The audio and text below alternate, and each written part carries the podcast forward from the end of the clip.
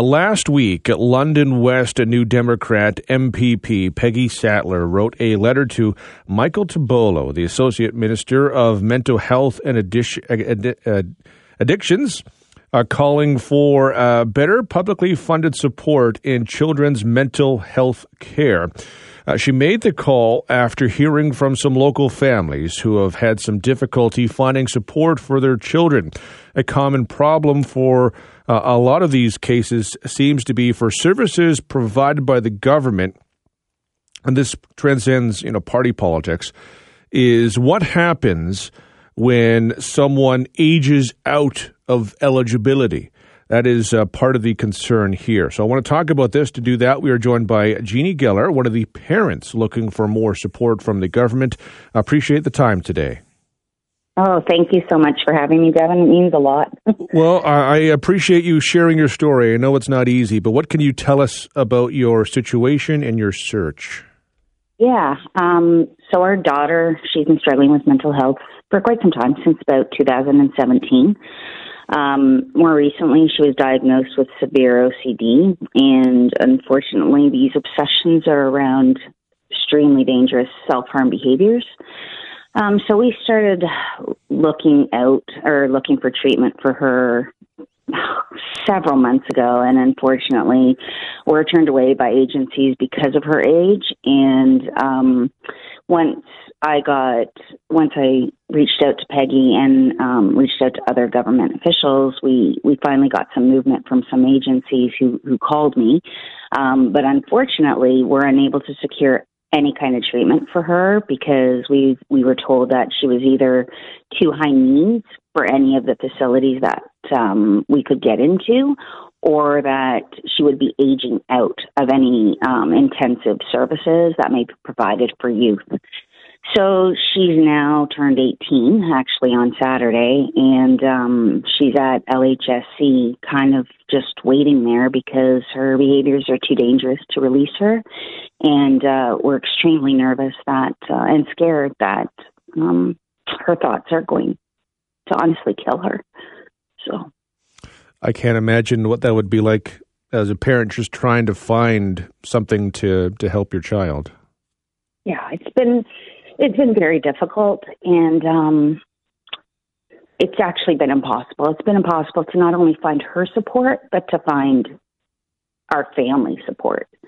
Um, the system is it's just broken. It's broken for 16 and 17 year olds, and it's sad.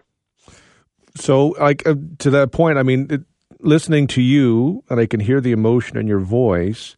I mean, it feels like there's two things we need. One, um, services to help uh, children who are under 18, but also those who turn 18 plus, and doesn't seem like there's anything available right now. But also for the families, because this, uh, you know, there's an impact for you as well.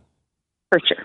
Um, and so much so that I, you know, I've been looking for services to just even go to from for myself, so that I can have some support. And there's there's really nothing there.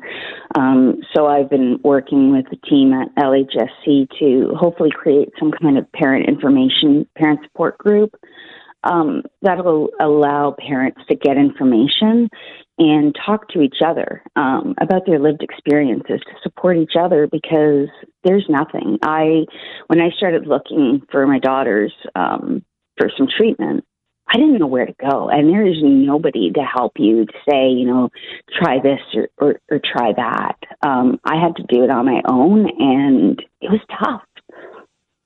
So, how long does your daughter have at the LHSC? What happens if and when she has to leave? So this is the problem.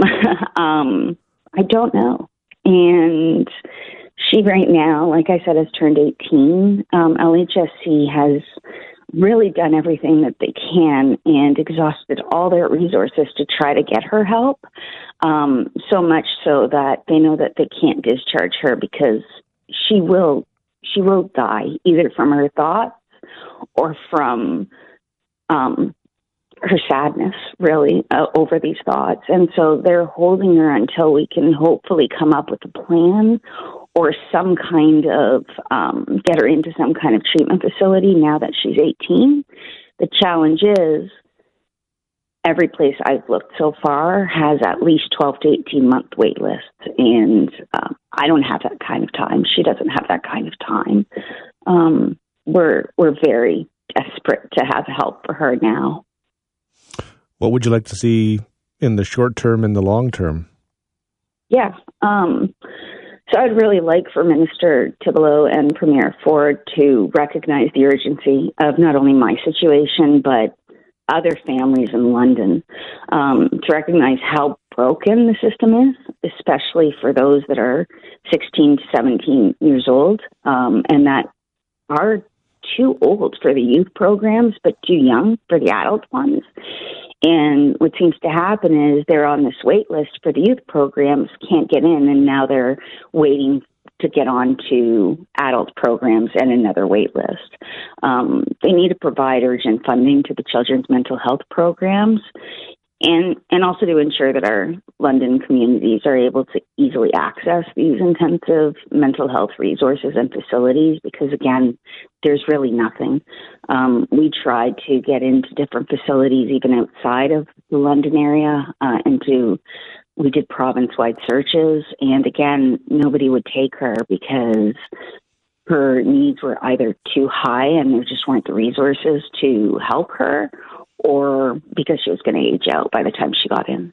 We should have more supports for all those who will be in these situations, but in particular for your daughter, whose symptoms, based on what you're describing, are are, are very severe and, and intense.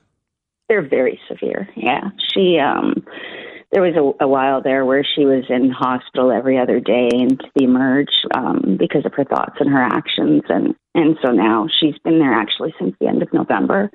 Um, she's she's quite ill, and I'm my family and I feel hopeless. Uh, well, Jeannie, I I thank you for sharing your story. Let's stay in touch and let's find a resolution here because I don't want I want to I want there to be hope where there's hopelessness right now. Thank you so much. I appreciate that. Thank you for joining us, and uh, we'll stay in touch. Okay, thank you. Alrighty. Bye-bye. That's uh, Jeannie Gheller a local parent searching for intensive inpatient mental health treatment for her daughter. Right now, there uh, is nothing for her to go to, and that should not be the case.